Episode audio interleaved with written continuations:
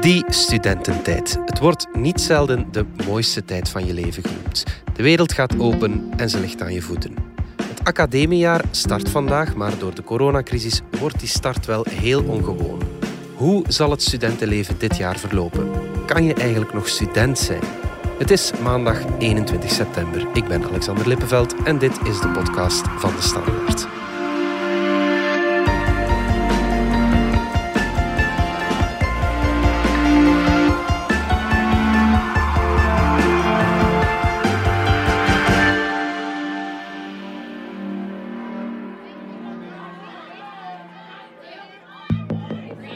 Rode draad is denk ik altijd van we moeten opnieuw gaan leven en leren leven met COVID-19 zonder daarvoor alle welvaart en welzijn en al hetgeen dat plezant is overboord te gooien. En dus maken we het ook mogelijk om te leven in de studentensteden en maken we ook het studentenleven maken we mogelijk. En daarmee bieden we tenminste een beetje perspectief. Veel activiteiten blijven mogelijk, maar het zal natuurlijk op een andere manier gaan. We bieden wel perspectief en het licht mag niet uitgaan. Dat was Ben Wijts, Vlaams minister van Onderwijs. Het wordt een vreemd academiejaar. Geen TD's, geen dopen, geen kantussen. Toch zeker niet in het eerste semester. Klaas Maanhout, een van de onderwijsspecialisten van de Standaard. Was jij graag student? Absoluut, Alexander. Ik ben heel graag en heel lang student geweest. De universiteiten gaan vandaag in gespreide slagorde van start. Sommige starten in code oranje, andere in code geel. Ik betreur dat een aantal universiteiten dat die eenzijdig die beslissing hebben genomen om te schakelen naar code oranje. Nochtans hadden we tevoren altijd binnen het onderwijsveld collegiaal samen beslissingen genomen en akkoorden gesloten. Dat eh, is nu anders. Klaas, waarom niet één systeem voor alle universiteiten? Dat is natuurlijk een zeer goede vraag, Alexander. Uh, dat was aanvankelijk wel het plan. In uh, augustus is afgesproken om alle onderwijsinstellingen, van het kleuteronderwijs tot het hoger onderwijs, in code geel te laten starten. Er waren ook heel duidelijke afspraken gemaakt. Mhm. Maar de UGent, U Antwerpen en ook U Hasselt eigenlijk beslisten vorige week om dan toch in code oranje te starten.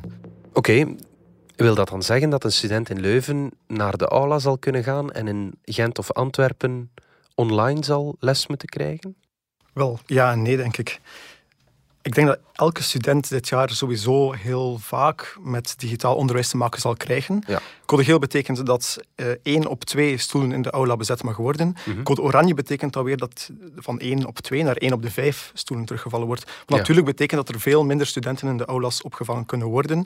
En dat betekent dat studenten aan de UGent, U Antwerpen, waarschijnlijk wel veel meer digitaal zullen les krijgen. In tegenstelling tot Hasselt, Gent en Antwerpen starten de universiteiten van Leuven en Brussel in code geel. Maar zit de kans er dan niet in dat ze snel naar oranje zullen gaan? Ja, absoluut. Uh, aan de VUB is al beslist om maar één week in geel te starten. En dat is echt wel gewoon om die studenten een warme welkom en uh, goed op te vangen. Mhm. Eh, ook de campus van de KU Leuven in Brussel zal na één week in code oranje zijn. En de rector van de KU Leuven, Luc Sels, is ook niet te beroerd om te zeggen van als het na één week oranje wordt, dan is het zo. Maar dan hebben we wel die week gehad, of weken gehad, waarin dat we iedereen een optimale manier uh, kunnen ontvangen on-campus. Ja, ja, een normale start, dat, dat gaat de rest alleen maar bevorderen. Een zo normaal mogelijke start. Voilà, ja. Is er sprake van een bepaalde concurrentie tussen die universiteiten wat betreft die regels? Echt elegant kun je de oplossing nu niet noemen. Ehm, ja, ik denk dat er vooral een verschillende visie speelt. De rectoren zelf zeggen dat er niet echt sprake is van concurrentie op dit moment. Maar je merkt wel dat er heel veel spanning in de lucht hangt. Ook de voorbije maanden merk je van er is wel zenuwachtigheid over de inschrijvingen. Zullen studenten afgeschrikt worden om op kot te gaan? Kies je dan misschien toch voor Antwerpen in plaats van Leuven. Je merkt wel dat er daar wat spanning op zit. Maar nu, rond die codes, denk ik dat er niet heel veel concurrentie speelt tussen de universiteiten. Het zal wel leiden tot heel unieke gevallen. Zijn er dat bepaalde opleidingen, eh, bijvoorbeeld in Antwerpen, de ene van de UA, de andere van de KU Leuven, op 100 meter van elkaar, wel een andere code starten. En dat zorgt natuurlijk wel voor een rechtstreekse spanning. Want de KU Leuven heeft campussen over het hele land. Wel, dat is natuurlijk uniek aan de KU Leuven. En ik denk ook dat zij daarom net willen vasthouden aan die lokale politiek. Zij hebben in elke studentenstad eigenlijk campussen. Mhm, ja. Was die zenuwachtigheid dan terecht? Kunnen we daar al iets over, over zeggen qua inschrijvingen en die dingen? Wel, voorlopig valt het mij althans op dat er heel voorzichtig gecommuniceerd wordt over de inschrijvingen. Mhm. De universiteiten zelf halen aan dat dat komt omdat bijvoorbeeld de niet binnen de eikingstoetsen in bepaalde richtingen heel laat vallen. Ook het, examen van de, eh, het ingangsexamen van de artsen en de tandartsen was mhm. zeer laat. Waardoor dat ze heel voorzichtig zijn. Maar je merkt wel aan die voorzichtigheid dat ze daar ja, niet erg graag mee uitpakken, wat soms wel het geval is. Mhm. Ik denk dat elke universiteit echt wel het doel heeft om zoveel mogelijk die on-campus ervaring te realiseren. En ik denk dat ze zich vooral focussen op eerstejaarsstudenten, generatiestudenten, mm omdat het toch een enorme stap is van eh, het zesde middelbaar eh, naar het eh, eerste hoger. Universiteiten doen er ook alles aan om die studenten welkom te heten. Ze zullen optimaal gebruik maken van de aulas. Door bijvoorbeeld, dat zal niet heel vaak zijn, maar vaak wel, uh, tot uh, tien uur s'avonds les te geven. Of later les te geven. Ook zaterdag voormiddag is een optie. Uh, en verder wordt er natuurlijk ook ingezet op extra locaties. Bijvoorbeeld UGent gehuurd, Flanders Expo, Helamco Arena. En ook de VUB maakt gebruik van bijvoorbeeld de Bozar of het Vlaams Parlement. Ja, ja, dan is die 1 op 5 als je al die zitjes hebt, dan, dan, dan valt dat wel mee. Dan kan iedereen daar wel naartoe natuurlijk. Dat valt natuurlijk wel mee, maar het is niet echt een duurzame oplossing natuurlijk. Nee, het kost de universiteit en veel geld. Lessen zijn één ding. Uh, het sociale luik is een ander. Voor veel studenten misschien wel het belangrijkste luik van, uh, van dat studentenleven. Plezier maken, nieuwe mensen leren kennen. Dat mag allemaal heel beperkt. Je moet ook vaak een mondmasker dragen. Dreigt het sociale leven, het studentenleven, stil te vallen? Ik denk dat het sowieso een zeer atypisch uh, academiejaar zal zijn voor studenten. Er is een matrix opgesteld door de minister van Onderwijs Ben Wijts mhm. om dat studentenleven zo corona-proof mogelijk te organiseren die richtlijnen zijn niet mals voor een student die al enkele jaren op de teller heeft en dus weet hoe een kantus of een fuif eruit ziet.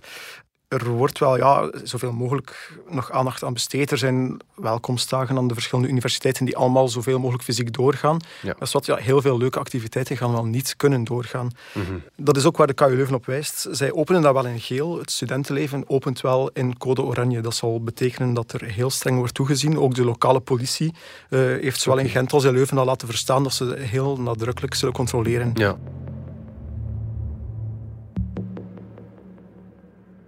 De studentenverenigingen passen zich natuurlijk ook aan aan die nieuwe situatie. Um, dat zegt Robin Boel, de voorzitter van Unifac, de overkoepelende studentenvereniging van de Antwerpse Stadscampus. De verschillende studentenverenigingen die hebben uiteraard ook niet stilgezeten. Die hebben al vele uh, ideeën bedacht. Zo zijn er dan uh, studentenverenigingen die dan met de uitbater van een studentencafé hebben getoetst, zodat het eventueel mogelijk zou zijn om het studentencafé exclusief voor de leden van die vereniging um, te maken die avond. Om toch een gevoel van samenhorigheid in één avond uh, te creëren. Um, dus uh, we blijven daarvoor voortzoeken om mooie initiatieven te organiseren. Het belang van dat sociaal contact is voor studenten groot. Dat bleek uit heel wat enquêtes die tijdens de eerste besmettingsgolf werden afgenomen. Studenten klaagden over stress, over angstgevoelens, over onzekerheid over die online lessen. Die coronacrisis heeft er toch wel wat ingehakt bij de studenten. Ja, dat klopt absoluut. Ik denk dat we de laatste maanden heel veel verhalen hebben gehoord van jongeren die zeggen dat het echt wel geen evidente periode was. Uh, vaak uh, alleen op kot, plots weer maanden thuis. Mm -hmm. heel veel vrienden die je niet kan zien of niet mocht zien. Heel veel tieners en twintigers, denk ik, worstelen ook al een beetje met die maatregelen. Hoe ver ga ik? Met wie spreek ik wel af? Met wie spreek ik niet af? En dat hebben we echt wel ja, gehoord, ook in onze zomerreeks, over de jongeren mhm. die net 18 geworden zijn. Ja. een nieuwe stap toch in het leven moeten zetten. Dus het staat geen... voor de zomer van je leven en die ziet er dan ineens helemaal anders uit. Absoluut. Ja, ja, ja. Statisticus Joris Meijs, verbonden aan de faculteit Bio-ingenieurswetenschappen van de UGent, analyseerde de resultaten van het studentenonderzoek naar het welzijn van de studenten in corona en die schrok daar wel van. Hij zei, in het hoger onderwijs voltrekt zich een stille ramp. Ja, ik ben daar inderdaad serieus van geschrokken. En dan zeker ehm, bij de, de extra commentaren die studenten daarbij schreven. Daaruit bleek dat we eigenlijk zelf een heel eind onderschat hebben wat de emotionele impact is op studenten die alleen op hun kot zitten of die thuis moeten zorgen voor ouders, werkstudenten die een, eh, job in gedrang zien komen, met financiële problemen zitten. Dus we moeten ervoor zorgen dat er binnen de mate van het mogelijke en op zo veilig mogelijke manier toch een persoonlijk contact kan zijn met de studenten. Een stuk zeker voor de eerste jaar om elkaar te leren kennen, want die, die sociale interactie, studenten missen dat ook. Maar ook dat zij de, de, prof zien, dat zij de assistenten zien, dat ze ergens meer voeling krijgen met wat van, van hun verwacht wordt. Voor de praktische oefeningen proberen wij toch om in kleinere groepen weliswaar, maar toch elke keer nog dat persoonlijk contact mogelijk te maken. Dat wij zelf ook kunnen zien hoe studenten vooruit gaan, hoe zij werken, dat zij ons gezien hebben en ook de vragen rechtstreeks kunnen stellen. Zeker voor de eerstejaars is er aandacht, benadrukken de universiteiten. Ook op de meter- en peterwerking wordt bij de studentenverenigingen hoger ingezet. Om maar iets te noemen, is dat terecht, Klaas? Ja, ik denk absoluut dat dat terecht is. Hè. Hm? Wees maar eens 18. Uh, eh, het is zeer moeilijk om toch in een nieuwe omgeving nieuwe mensen te leren kennen. Uh, je kunt toch maar één keer je eerste jaar doen natuurlijk. Uh, en ik denk dat, er, dat die onzekerheid van studenten wel echt terecht een aandachtspunt is van universiteiten en hogescholen om die zo goed mogelijk op te vangen en daar ja, toch het beste van te maken, denk ik. Ja, dat, dat zegt ook sociologe Giselinde Kuipers. Je kunt maar één keer eerstejaars zijn. En zij raadt hen zelfs aan, als het kan, om een jaartje over te slaan en volgend jaar, in 2021, te starten op een dan een normale manier. Zijn er veel die dat advies gevolgd hebben of, of hebben daar nog geen zicht op? we krijgen wel enkele signalen van studenten die dit zwaar overwegen of ook van plan zijn om te doen. Maar het is zeer moeilijk om daar een totaalzicht op te krijgen. Ik denk niet dat we daar um, een duidelijk aantal van zullen krijgen. Enkele collega's hebben er wel op gebeld en daaruit bleek dat het geen massaal fenomeen zal zijn, maar we hebben wel enkele mensen gevonden die het zullen doen. Mhm we horen ook wel, of we hebben de afgelopen maanden ook wel geschreven, dat het wel door verschillende mensen wordt afgeraden. Bijvoorbeeld eh, de rector van de U Antwerpen, Herman van Goethem, mhm. die zei dat het toch een onverantwoord advies was van die Giselinde Kuipers. Uh, en ook Stijn Baart hebben we enkele maanden geleden al eens opgebeld met de vraag van is het nu een goed idee? Ja, en de hij, arbeidseconoom. de arbeidseconoom van de UGent. En ja, hij vindt dat dan een zeer slecht idee niet alleen omdat er nu misschien ook weinig alternatieven zijn. Reizen is ook moeilijk. Um, maar ook omdat uh, dat een mogelijke impact heeft later in je carrière. Zijnde een, uh, een gat in je cv komt niet zo goed over bij de mogelijke werkgever. Ja, dat is ook wat uh, Robin Boel van Unifac zegt. Persoonlijk ken ik niemand die zo'n gap year nu gaat nemen omdat het corona is of omwille daarvan. Ik denk ook vooral dat dat komt omdat reizen is nog steeds niet echt aangeraden. Dus om dan een wereldreis te maken, is misschien niet het beste idee momenteel. Dus ik denk dat het niet nu de trend zal worden dat er gap years genomen gaan worden of jaren uh, versnipperd gaan worden.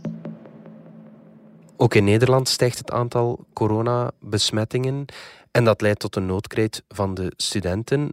Volgens hen zullen nog strengere maatregelen, zoals een sluiting van de horeca, een averechts effect hebben. Daar zeggen ze, doe de cafés dicht en er zullen net meer besmettingen zijn dan minder. Ja, die vrees is niet irreëel, denk ik. Studenten zijn nu eenmaal ja, wel een beetje rebels. En het kan effectief dat vuiven vervangen zullen worden door illegale kotfeestjes of zelfs raves. Mhm. Ehm, het is ook niet omdat je bijvoorbeeld dopen afschaft dat er uh, ja, geen vreemde tafereelen of welkomstrituelen zullen plaatsvinden. Ja. Uh, ik denk dat alle burgemeesters uh, daar toch zeer, en ook virologen en zo, zeer aandachtig zullen volgen. Bijvoorbeeld de Gentse burgemeester Matthias de Klerk, die heeft wel gewaarschuwd dat er wel echt streng zal opgetreden worden. Die boetes bij bijvoorbeeld illegale kotfeestjes, ja, die zullen wel echt oplopen. En ik denk dat het daar toch aan de studenten is om een verantwoordelijkheid te nemen. Dat is trouwens ook wat uh, viroloog Mark van Ronste de voorbije dagen zei. Zijn dat studenten misschien toch beter uh, eens goed nadenken met wie ze allemaal afspreken en misschien er ook voor moeten kiezen om niet elk weekend uh, huiswaarts te keren en hmm. enkele weken op kot te blijven, om dan toch, zelfs als ze zelf besmet zijn, potentiële risicopatiënten, bijvoorbeeld ouders, grootouders, niet te besmetten. Als zal op kot gaan natuurlijk, want dat is al een stuk minder aantrekkelijk dan, uh, dan in andere jaren. Absoluut. Daar horen we toch als we rondbellen ook een grote verscheidenheid. Ik denk dat bepaalde studenten heel hard uitkijken om op kot te gaan. Ook al zal het misschien niet zijn zoals ze het zelf verwacht hadden. Andere mensen kiezen er dan misschien net weer voor. Dat kan om financiële redenen, maar ook om uh, um, veiligheidsredenen zijn om gewoon uh, een halfjaartje thuis te blijven. Um. En als je dan toch op kot gaat, om gewoon in je kot te blijven, om het met de, de woorden van Magie de Blok te zeggen, ja, dan loop je weer dat risico op die vereenzaming, wat we in het begin al aanhaalden. Absoluut. Kan ook niet de bedoeling zijn. Kan zeker niet de bedoeling zijn. De cijfers duiden ook aan dat er heel veel studenten contact opgenomen hebben met de psychologische begeleidingsdiensten van de universiteiten en hogescholen. Hè. Mm. En ik denk inderdaad dat wel een reëel eh, gevaar is, dat je net een beetje vereenzaamt, hè, omdat je heel weinig mensen durft of kan uh, ja, spreken op kot. In Antwerpen is er ervaring met een avondklok. Die was er deze zomer. Nu bij de start van het academiejaar niet. Nee, volgens Robin Boel zou dat wel een ferme domper op de feestvreugde zijn. Opnieuw een avondklok. Um, ja, dat zou uiteraard wel een domper zijn voor de verenigingen en de activiteiten. Als dan iets willen organiseren, dat zou het niet gemakkelijk maken um, om nog iets te doen. Of dat maakt het uiteraard terug moeilijker. Um, maar eh, eerder zat ik ook met de mensen van de universiteit samen. En het zijn ook uiteraard onze virologen van de Universiteit Antwerpen, die dat dan wel mee op het uh, politiek niveau, um, het, uh, onder andere de exit-strategie mee bepalen. Dus moeten we dan binnen de universiteit met de verenigingen die erkend zijn door de universiteit dingen doen of activiteiten doen dat uh, ja, niet goed zijn in het kader van deze gezondheidscrisis. Um, ja, dan gaat de, de universiteit dat ook niet appreciëren. En dat zou, allee, dat zou voor niemand goed zijn. Um, moest er zoiets uitkomen, ook voor de geloofwaardigheid van, uh, van die virologen. Heeft het coronavirus ook eigenlijk een bepaald positief effect voor uh, de universiteiten? Goh, ja, ik denk het eigenlijk wel. Enerzijds zou je kunnen zeggen van uh, ook de universiteiten zijn net zoals veel uh, scholen verplicht om uh, nog harder in te zetten op de digitalisering. Mm -hmm. Dus ik denk dat dat sowieso wel een, een, stap vooruit is. Of een proces dat misschien versneld is. Aan de andere kant merk je bijvoorbeeld ook dat bepaalde richtingen, en dat is natuurlijk niet echt populair om te zeggen, maar wel vooruit gaan dankzij de coronacrisis. Bijvoorbeeld de lerarenopleiding, bijvoorbeeld mm -hmm. alle zorgopleidingen. Ja. Hoe dan ook, het wordt een heel vreemd academiejaar. Dat kunnen we wel besluiten, Alexander. Ik denk dat studenten die echt nog willen genieten van een vijf, een openingsviering, toch nog enkele jaren zullen moeten verder studeren. Ja, oké, okay, goed. Klaas Maanhout, dankjewel. Jij bedankt. Dit was de podcast van De Standaard. Bedankt voor het luisteren. Wil je reageren? Dat kan via podcast.standaard.be. Alle credits vind je op standaard.be-podcast. Morgen zijn we opnieuw.